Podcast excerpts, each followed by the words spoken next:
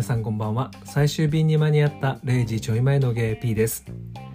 前回の配信からあっという間に帰国しました。昨日からまた次の旅の資金を稼ぐべく仕事をしております。タイトルで旅の忘れ物なんて格好つけてますが旅先のベンチの上で見つけた忘れ物からストーリーが始まるとか旅で忘れていた自分を思い出したみたいな感傷的なことではありません。ただただ出発前のパッキングでスーツケースに詰めるのを忘れたものを話してみます。忘れ物落とし物の多い僕です。誰のためにもならない自分の微暴録的な使い方になっている気がします。まず1つ目は使い捨てのスリッパ。飛行機によく乗る方ならカバンに入れている方も多い使い捨てのスリッパ。僕みたいなエコノミートラベラーには必需品です。長時間のフライトでは靴を脱ぎたくなるけどトイレに行くことを考えるとスリッパは履いておきたい。おっさんの靴下姿って衛生的にも気持ちの良いものではないのでスリッパ履くだけでその辺りも真っしに見えると思います。出張先のビジネスホテルの部屋に置いてある使い捨てのスリッパを旅行用に家に持ち帰っているんですが持っていくのを忘れました。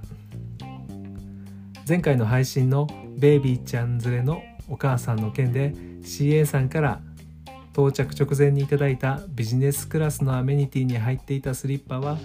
帰りの便で使用しました。めっちゃ助かりました。2つ目は手羽のサンダル。テバとはブランドの名前で TEVA と書きます。足首も固定できるサンダルでここ数年待ち履きとしてもよく見かけるものです。数年前に大阪の天狗ストアで買って夏になるたびに履いているんですがやっと梅雨に入った東京を出発するにあたり靴箱から出すのを忘れました。3つ目はワインのラベル剥がし。ワインのラベル剥がしって何？って思う方も多いと思うんですが僕の細々やっている趣味でワインのラベル集めがあります。と言ってもボルドーがどうだとかシャブリがどうだとか全く分かっていません。日本だとか旅先でワインをボトルで飲むことがあるとラベルをきれいに剥がせてファイリングできるシールみたいなものを持っていきます。ハワイに行くのは数回目ですが食事は現地価格で高いんで毎晩レストランに行くのではなく半分くらいはスーパーで惣菜やピザを買ってきて安いワインとともにホテルの部屋でダラダラ食事をします。カッコつけてレストランで食事をするのもいいですが部屋で食事するのも贅沢な時間です。数千円もしない安いワインやスパークリングワインを飲むとそのラベルを剥がしてファイリングしています。が今回はラベル剥がしを忘れたのでこの旅でのラベルのコレクションは増えませんでした。4つ目は帽子。数年前帽子をよくかぶっていたのですが最近は使わずに出かけることが多いのでやっぱり忘れました。ハワイみたいな紫外線が強い場所で昼間出かけるならサングラスとともに必須なんですが忘れちゃいました。今回の忘れ物の中で唯一現地で購入。パタゴニアのノースショアのお店で限定品を買っちゃいました。旅先の限定品というラベリングに衝動買いしちゃったんですが買ってよかったです昼間の外出で日よけにプールでぐちゃぐちゃになった髪を隠すために帰りの飛行機でヘッドホンの型がついた髪の毛を隠すためにキャップがめっちゃ便利でした。